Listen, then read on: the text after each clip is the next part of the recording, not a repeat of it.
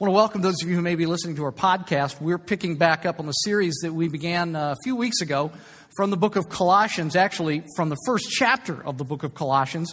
We've called this series Incomparable. And during the Advent season, what we've been trying to do is, is, look at this passage because Colossians 1 gives us the most lofty, the most exalted description of Jesus, really, that there is in the Bible. And if you have your Bible, I'd like for you to turn with me in it to Colossians chapter 1, and I'll meet you there in just a moment. Uh, Colossians chapter 1. I don't know if you paid attention or not this past week, but uh, on Thursday, the Hollywood Foreign Press announced their nominees for the Golden Globe Awards. Uh, did you, did any of you pay attention to that? Raise your hand if you paid it. So, not many of you really paid much attention to that. Um, that kicks off the award show season. And even though, you know, we're as a culture sort of obsessed with celebrities all year long, the award show season is sort of the high holy season for celebrities. And our adoration of them and their adoration of themselves kind of goes to a whole new gear during the award show uh, season. Kind of goes to a whole new level. And we roll out the red carpet for them, and we have shows about the award shows, and we have shows that evaluate what they wore at the award shows, and we evaluate what they said, and uh, shows that evaluate the parties that they go to. And there's just like all this stuff that we do that we pay attention to them. My question is why do celebrities have such, such an impact on us? Uh, why is it that we seem so um, obsessed with celebrities? And, and, and by the way, it's not just movie stars, is it? I mean, it's, it's uh, billionaires, it can be musicians, we're fascinated with them, um, athletes, uh, politicians. We seem fascinated and mesmerized by all of these people. It's almost like some of those folks uh, are our form of royalty in America. I was just thinking about this this past week. Do you know what the nickname of the best player in the NBA is? You know what his nickname is? LeBron James. You know what his nickname is? King James, right. Uh, what, did, what did they call Michael Jackson? Well, I mean, among what was the nicest thing that they called Michael Jackson uh, when he was like the king of pop, right? Uh, how about Aretha Franklin? Anybody know what she is? Queen of Soul. What was Elvis? The king of rock why, my question is why do we seem to need to treat celebrities like royalty?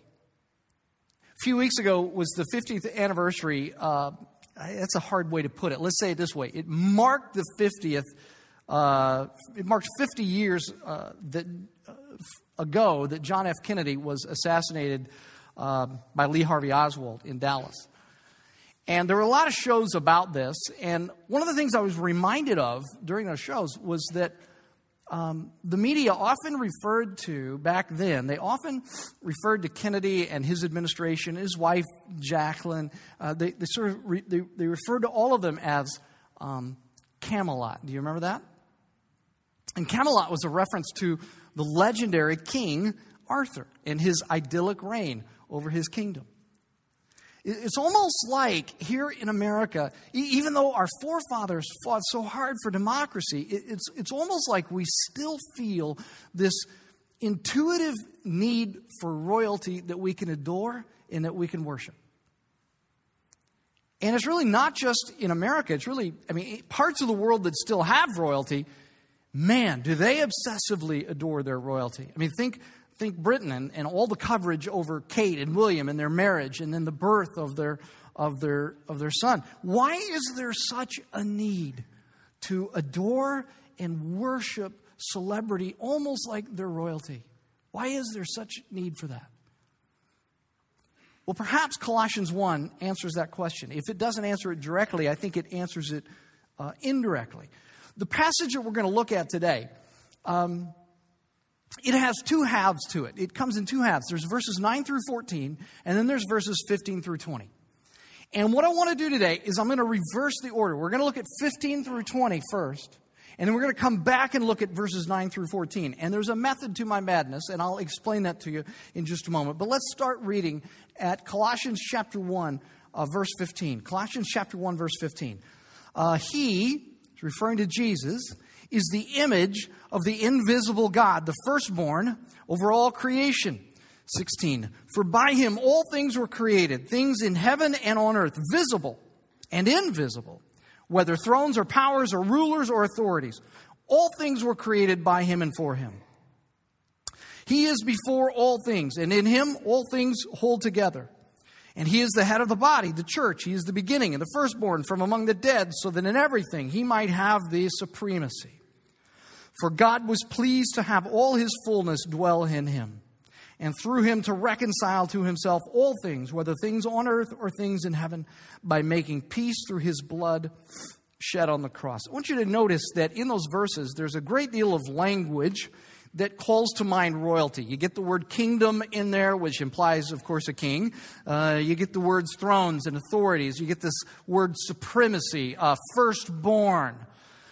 Perhaps it's possible that there is something deep inside of us that knows that we were created for a great and transcendent king. And maybe there's something inside of us that longs to worship and adore, even obsess over uh, such a king, one to whom we could give ourselves, and one to whom we could be subject, and, and one who would uh, reign over us uh, with power and wisdom and compassion and grace and justice and mercy.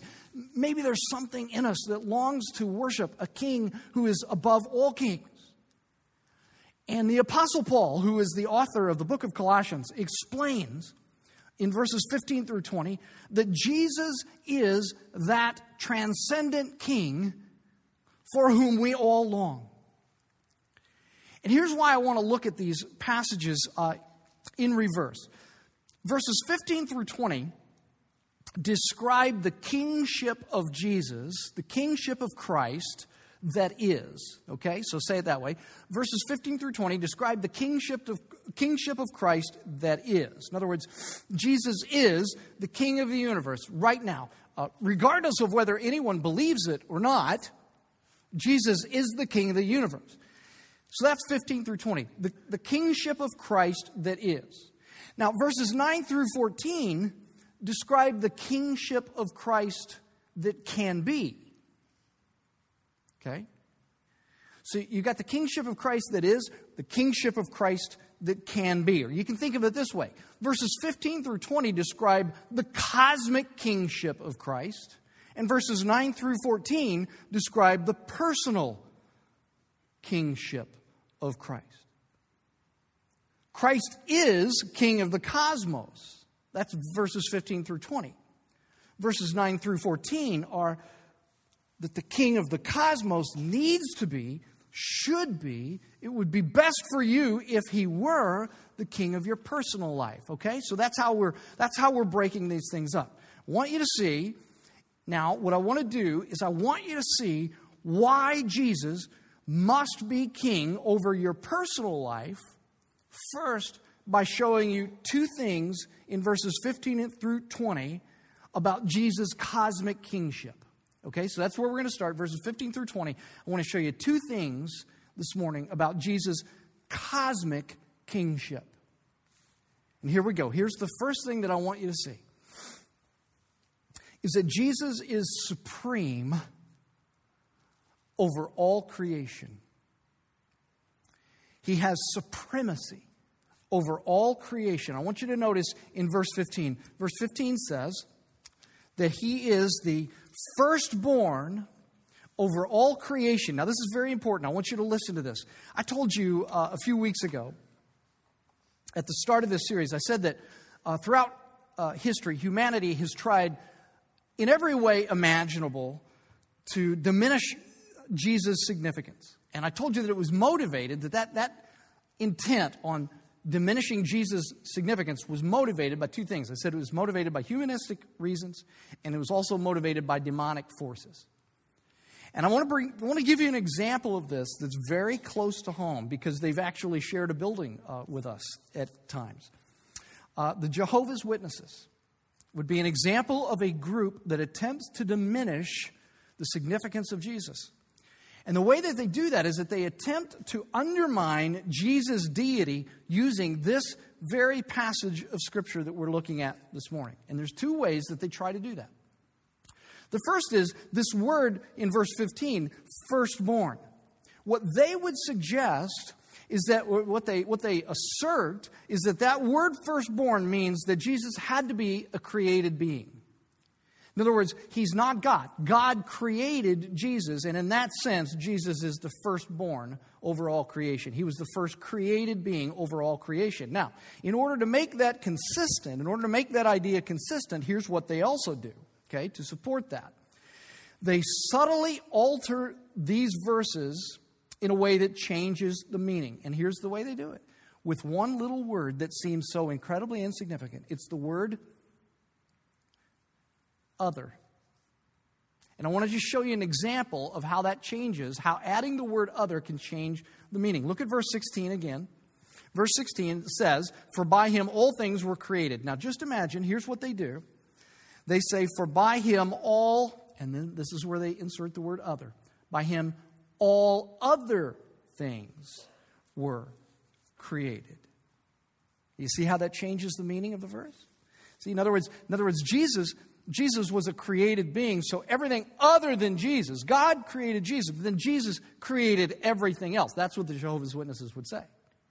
And what they attempt to do in that is to undermine Jesus' deity. They're saying he's not God. Now, the problem is the word other isn't in the Greek manuscripts, but, in but another one of the problems is that the word firstborn that they're referring to here doesn't refer to a created being. The Greek, there is a Greek word that refers to the firstborn of a family, okay? Someone who's created, right? That's not the Greek word that's used here for firstborn. The word that's used here is the word, uh, Greek word that means preeminence it means supremacy. Okay? It's, it's referring to his position over creation. And what it's saying is that Jesus not only preceded all of creation, but he is sovereign over all of creation. Why? How could he be that? Well, it's because he's God. Look at verse 15. Verse 15 says, He is the image of the invisible God. Look at verse uh, look down at verse 19. Verse 19 says that God was pleased to have all his fullness dwell in him, in Jesus. This word fullness is a word that means completeness. In other words, Jesus was fully God without ever taking away from his humanity. Jesus is a, a created being, he is pre existent uh, over all of creation. He is God. And as such, he has preeminence and supremacy over all creation. There is nothing in creation. There is no person in creation who is more important than Jesus. Look again at verse 16.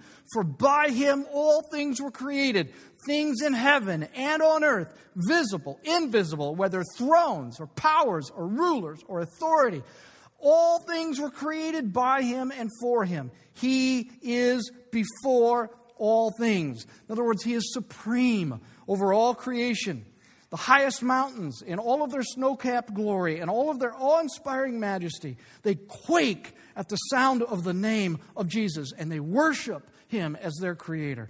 Satan and all of his minions, vi- invisible to the human eye, they all tremble at the name of Jesus. Presidents, princes, kings, celebrities, Academy Award winners, athletes, dictators, authors, pastors, atheists, agnostics, self help gurus, Nobel Prize winning scientists, Richard Dawkins, the Dalai Lama, all will one day bow and confess that Jesus Christ is Lord and that He is King of the universe. There is no one who is more important than Jesus, no one more exalted than Jesus, no one more supreme than Jesus. He is the creator of the universe, He is the subject and the object of life, He is the firstborn over all creation, He is the big K king over all the little k kings of the world. He is supreme. That's what Paul's telling us here in Colossians chapter 1, verses 15 through 20.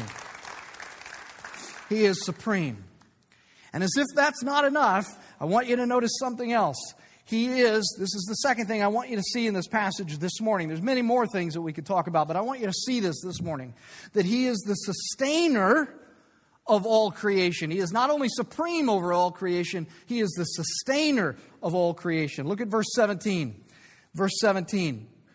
Verse 17 says that He is before all things. And then it says, this is a phrase I want you to key in on, and in Him all things hold together. In Him all things hold together. I got to tell you guys something. I have been, through this Advent season, I have been really focusing on this passage in Colossians chapter 1 in my own personal life. And in fact, I, will tell you that for the last few months, I've been thinking about this particular passage. And I want you to know that this little phrase, that in Him all things hold together, I want you to know that that little phrase,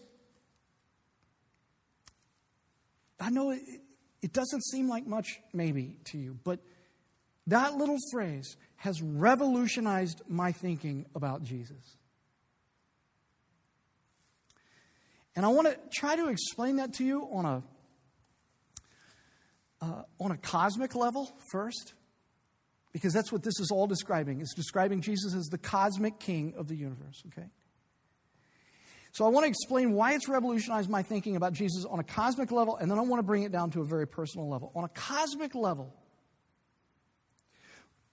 Paul is affirming two stunning truths here, and he's attributing them to Jesus.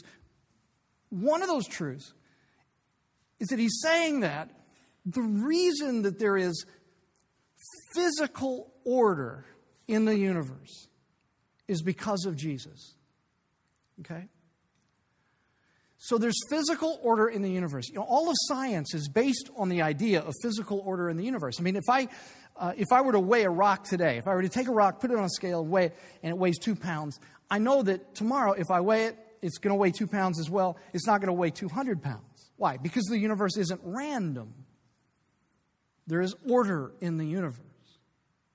Uh, the reason that you can fly on an airplane tomorrow is because the laws of aerodynamics tomorrow will be the same as the laws of aerodynamics today because there is order to the universe. The universe isn't chaotic. In other words, one day there's not one set of laws of aerodynamics, and then another day there's another set of laws of aerodynamics. It doesn't work that way. There's physical order to the universe. And Paul is saying this is because of Jesus. By the way, this is a real problem uh, for atheism. If the universe is just a random collision of uh, accidental collision of molecules, how do you explain the fact that there is order in the universe? Okay, that's very difficult for atheism to explain. Paul says that the reason that there is physical order and that it's not all chaotic, that the universe isn't chaotic, is because Jesus is holding it all together. Jesus holds all of the laws of the universe. He created them and he holds all the laws of the universe together, which makes him king of the physical laws of science. But there's another truth that Paul is affirming here, besides just the fact that there is a, a physical order to the universe. Jesus is not only the sustainer of the physical laws of the universe, Paul is affirming that there is also a metaphysical order to the universe because of Jesus. He is the sustainer of the metaphysical order of the universe. Meta just means uh, beyond physics. Uh, metaphysical means beyond what can be seen. This is what, this is what Paul is referring to in verse 16 when he says that, that, that by him, that Jesus uh, created uh, all things in heaven and earth, visible and, what was the word? Invisible. In other words, there is an invisible reality. Jesus is not only the king of physics, and Jesus is not only the sustainer of physics, but Jesus is also the king and the sustainer of metaphysics. Now, understand that one of the ways that humanity has tried to diminish Jesus, and it's very popular uh, today, is that people deny that there is any metaphysical uh, reality. There's nothing supernatural, they say. There's only natural stuff, only things you can see, is what they would argue. But I want to point out that there is an incredible inconsistency in our culture about this. On the one hand, we want to say there's, there's, there's, nothing, uh, there's nothing metaphysical, there's, there's nothing beyond what you can see, but we would argue at the same time, we, in fact, we, we most of our pop culture, uh, most of the music in our pop culture is written about something that is metaphysical love. If all love, if, if, if, if everything in the universe is just natural, if there's no supernatural, if there's no metaphysical, then why in the world do we write songs celebrating love? Love, if it's all physical, love is nothing more than just chemical reactions. Nothing special about the person you love. It's just that your chemicals in your brain reacted to their chemicals in their brain all at the same time. It's just chemical. Now, look, chemistry is a fascinating science, but why write poetry to chemistry? Who do you know that writes poetry about chemistry?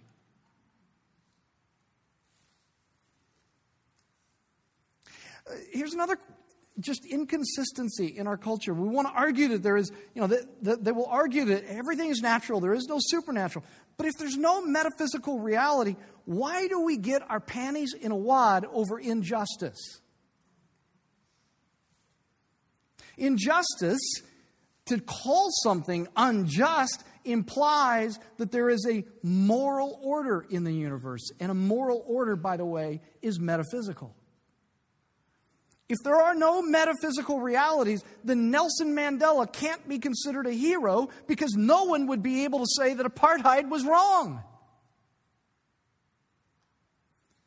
Paul is telling us here that there is a metaphysical reality, there's a metaphysical order, and it all holds together in Jesus. He's the one that created the metaphysical order, and He sustains this metaphysical order. He is the cosmic king over not only physics, but metaphysics. And the reason that life is not a moral chaos where everyone is doing what seems right to them. The reason for that is because Jesus is the sustainer over the universe. He holds the physical and the metaphysical realities of the universe together. All of that to say that the reason that the universe exists and the reason that there is order in the universe instead of chaos is because Jesus is the king of the universe and he holds all of this together. Now, that's part, I just tell you something, that's part of what has revolutionized my thinking about Jesus. I came to a point uh, not all that long ago where I, I, I, I had this internal longing. I needed a God, I needed a Savior who was bigger than just my own personal life. I needed a Savior who I could worship because He was the Savior over the universe. He was God over the universe, that He was bigger than just me in my life. And Paul says in Colossians 1 here He is right here. His name is Jesus. He's the king, he's the cosmic king over the universe.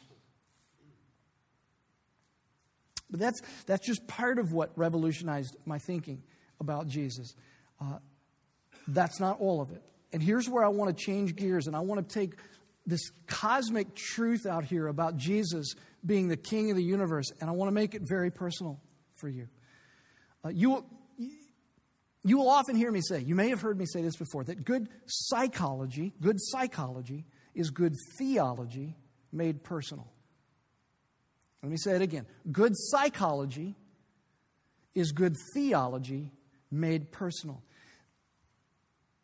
The reason I say that is that you, you, need to understand that the reason that Paul takes the time here to describe Jesus' cosmic kingship is that he wants you he wants to get you to take a good, close look at your own life. And here's what I mean, okay? Here's what I mean. Here's the big principle that you need to walk. If you don't hear me say anything else this morning, hear me say this. This is the big principle that you need to walk away from these verses today with. Because Jesus is the cosmic king, your life will never make sense outside of his rule.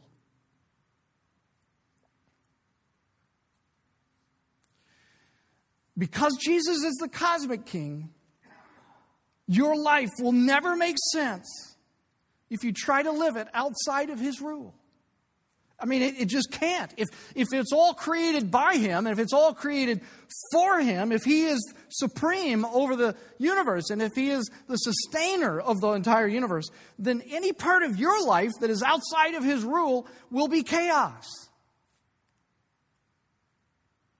You, you'll never understand yourself psychologically.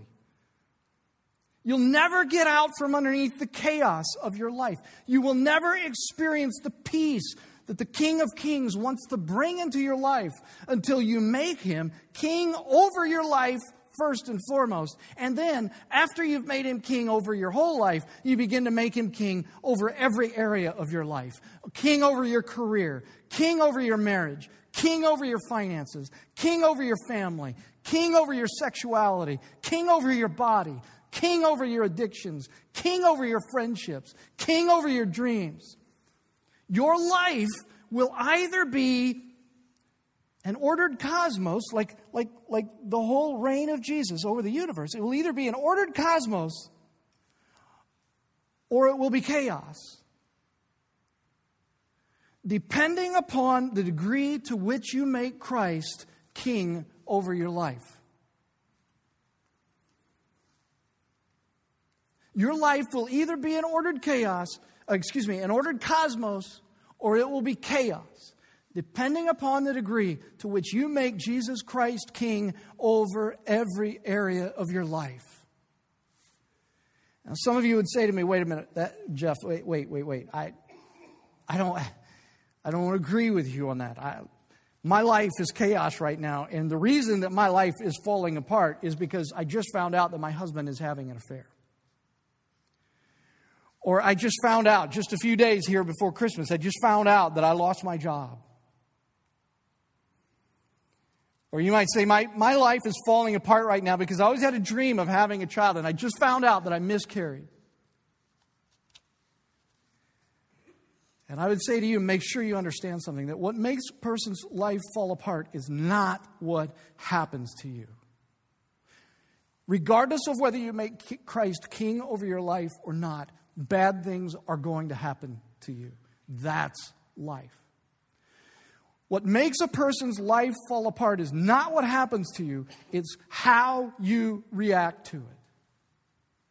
And whether you fall apart or not is dependent upon the degree to which you've made Christ king over your life and submitted all of those aspects of your life to Him. And so in verses 9 through 14, what Paul is doing is that he's getting very personal with us here. And he's asking you to take a look at your life. And, and he's asking you, is your life cosmos? An ordered cosmos? Or is it chaos? Which is it? Is it cosmos or is it chaos?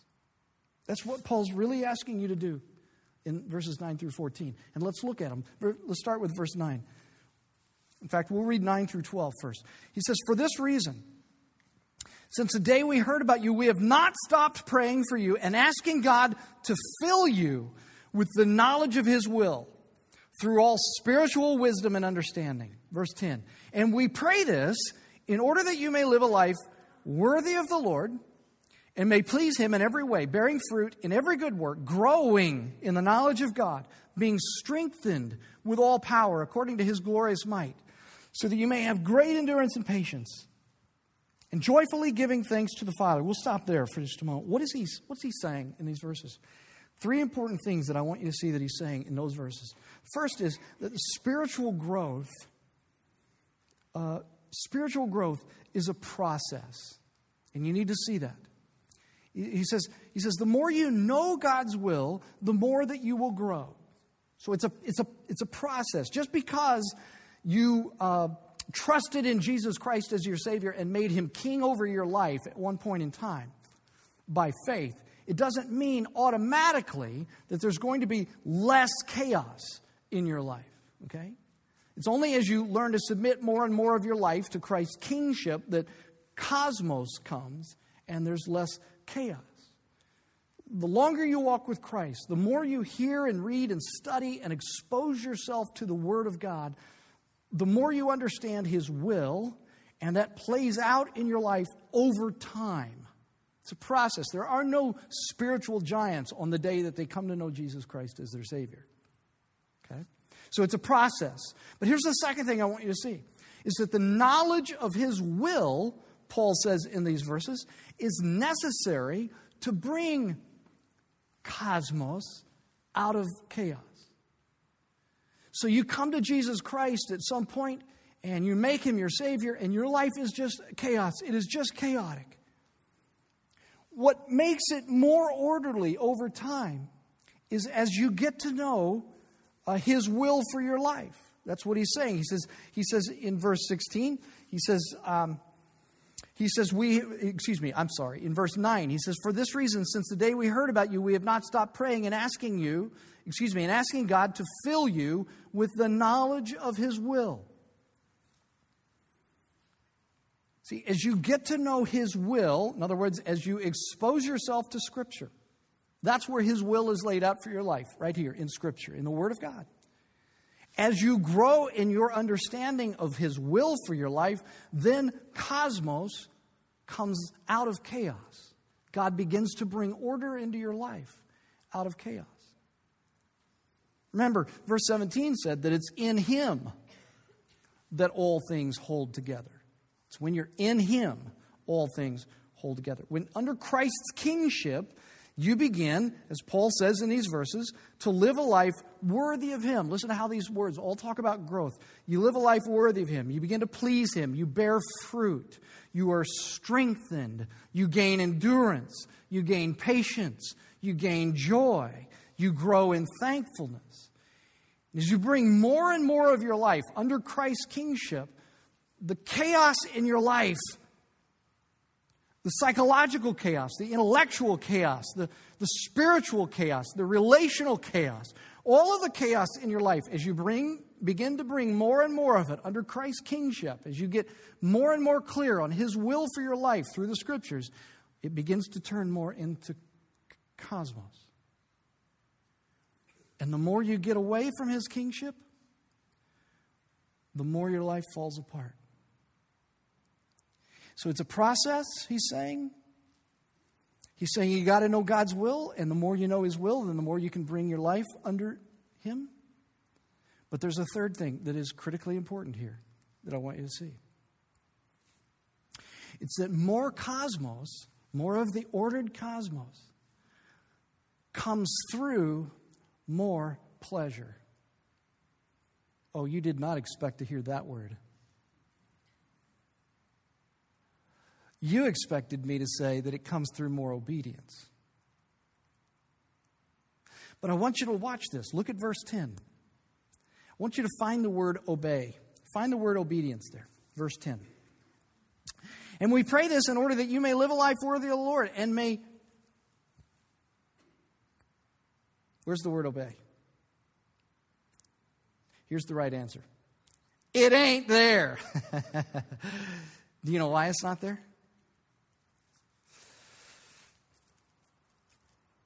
Here's why. If you've ever loved someone, if you've ever really loved someone, you know that there are moments, I'm not saying it's always this way, it's not always this way, but there are moments where their pleasure is your pleasure. Like there are these moments, if you've ever really loved someone, you know this. We're doing something for them, doing something that they ask you to do, something that brings them pleasure, maybe, is not, is not a chore. It's not, it, there are moments where it's not a chore, it's not, it's not misery, it's not drudgery, it's not, oh, what a sacrifice I'm making. You know that if you ever really love someone, sometimes there are these moments where it's your pleasure to give them pleasure. Um, years ago, when my middle son Blake was a little guy, he had this fascination with monster trucks. And he wanted to go, we, we lived in Dallas at the time, and he wanted to go, he, we, we'd heard about this monster truck rally. And it was going to be down at what was called Reunion Arena. Uh, and he wanted to go to this monster truck rally. And I am not a monster truck rally fan. I don't. I've never been to a monster truck rally before. Uh, none of that stuff makes any difference to me. I'd probably never buy a ticket to go to a monster truck rally. But Blake wanted to go. And so I bought us tickets, bought he and I tickets to go to this monster truck rally, and we bought, you know, stuff for our ears to, you know, that way we, you know, wouldn't be just, our, we wouldn't lose our eardrums because of the monster trucks. And we went to the monster truck rally, and we sat there, and we just watched this monster truck rally. Now, let me tell you something. I'm a guy who does not dig monster trucks. But because he was so excited to be there, I was excited to be there. He loved it. Carried him out on my shoulders afterwards. He's a little guy. He couldn't hardly talk. And he said, at one point, as I was carrying him out, he's here. He's going to be so embarrassed by this. But as I was carrying him out on my shoulders, he said, I love you, Daddy. Oh my gosh, can I tell you something? It wasn't a sacrifice. I loved bringing him pleasure. I loved the fact that we went and did that. And if you ever really love someone, you know that sometimes it's your pleasure to please them. And what Paul is saying here is that in the same way, the more you meditate on who Christ is and what he's done for you, the more your heart goes out to him and the more you love him and the more that the more pleasure it becomes for you to please him. Yes, through obedience. But he doesn't say obedience. He says pleasure. He says please him because, because you want to do it. Not out of fear, not because you're afraid that he's going to get you if you don't, or because he's going to condemn you, or he's going to reject you, or because he's the cosmic policeman up there looking for something that you've done wrong. No, it's because I want, I didn't do it. I didn't do, I didn't take Blake to the monster rally because I was afraid that someday we'd be sitting in a psychiatrist's office and he'd be telling me in front of the psychiatrist, I'd, Dad, we could have had a great relationship and I'd have been a better son and all this bad stuff wouldn't have happened to me if you'd have just taken me to the monster rally. I didn't take him to the monster truck rally for that. I took him because it brought him pleasure and it made me, gave me pleasure to bring him pleasure. If you try to obey Christ out of any other motivation than just, I want to do this for you, Jesus, because of what you did for me. If you try to obey Christ out of any other motivation, it will make you a self righteous, shriveled up, small little, arrogant, snotty soul. That's what it'll make you. And so, what Paul's saying is that the way you get more cosmos and less chaos is bringing more of your life under the kingship of Christ. Not out of compulsion, but by recharging. This is why we do this during Advent. It's why we do it every Sunday, really. It's recharging your sense of love for Him because of what He's done for you and who He is. And so, really, we're always going back to the gospel. Every, do you understand that? That the door you came in to know Christ through, the gospel, that same door is the door through which you grow spiritually. You never get past the gospel. The more you reflect on what Jesus did on the cross, who he was, how far he traveled down,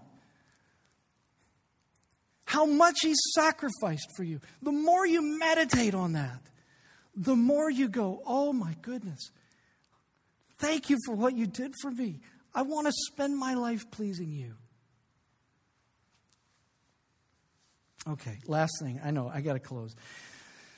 Uh, some of you say, okay, yeah, I need more cosmos and, uh, cosmos and I need less chaos in my life. How do I get it? And I would just say to you guys, there are some of you here, you know, I've been talking to you, you have a relationship with Christ. Some point in time, long ago, you accepted Christ as your Savior. I've been talking to you. Now I want to talk to those of you who have never accepted Christ as your Savior. I just want to say something to you. I want to say that if you want more cosmos and less chaos, the way you get it is by entering the kingdom. And I know, I know that some of you say to yourself, as soon as you say that, as soon as I say that, I know what you do. You go like this. You go, okay, great. I, will clean up my life.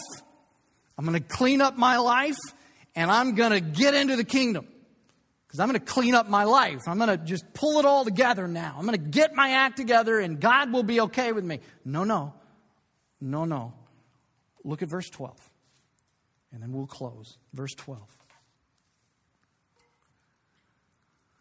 Paul says, joyfully giving thanks to the Father who has qualified you to share in the inheritance of the saints in the kingdom of light.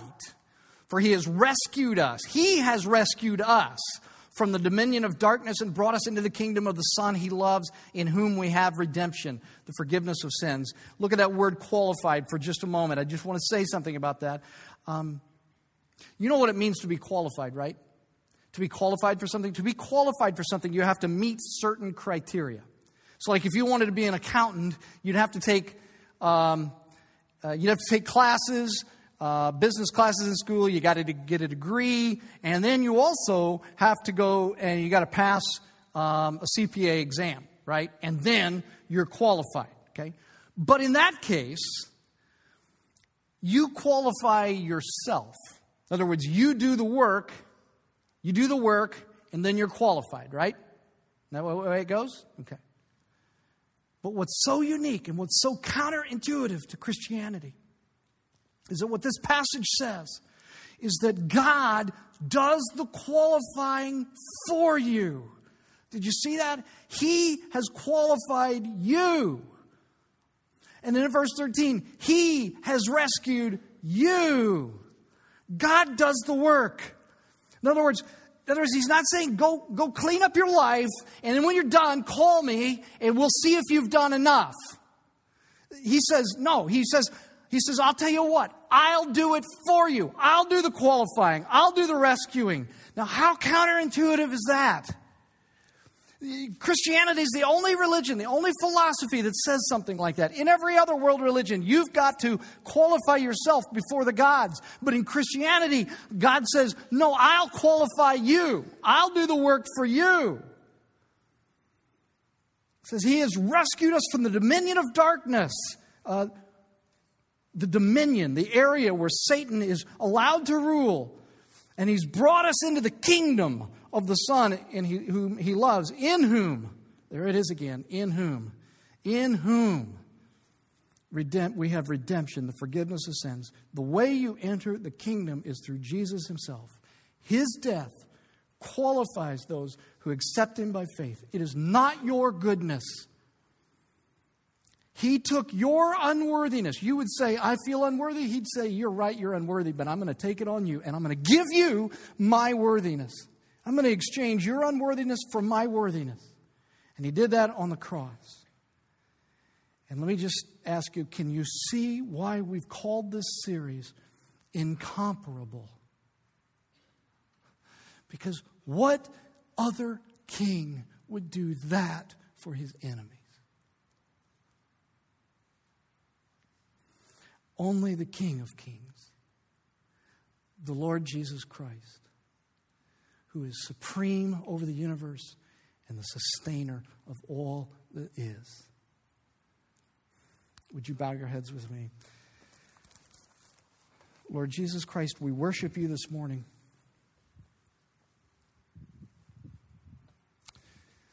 You are the King of Kings. You are the Lord of Lords. Lord, for those that have never come to a place in their lives where they've made you king over their lives, or would you move in their hearts today, bring them to a point that they recognize that they don't have to clean their life up before you, that you do that for them? For those that have come to a place where they have uh, placed their trust in you, Lord Jesus, would you encourage them this morning Maybe speak to them about areas of their lives that they have not yet brought under your kingship. And Lord, would you just encourage them to do that? Because it's in you that all things, lives, marriages, businesses, churches, it's in you that all things hold together. Lord, we thank you for the truth of Colossians 1 we, we are moved to worship you as King of Kings. And it's in your name, Lord Jesus Christ, that we pray. Amen.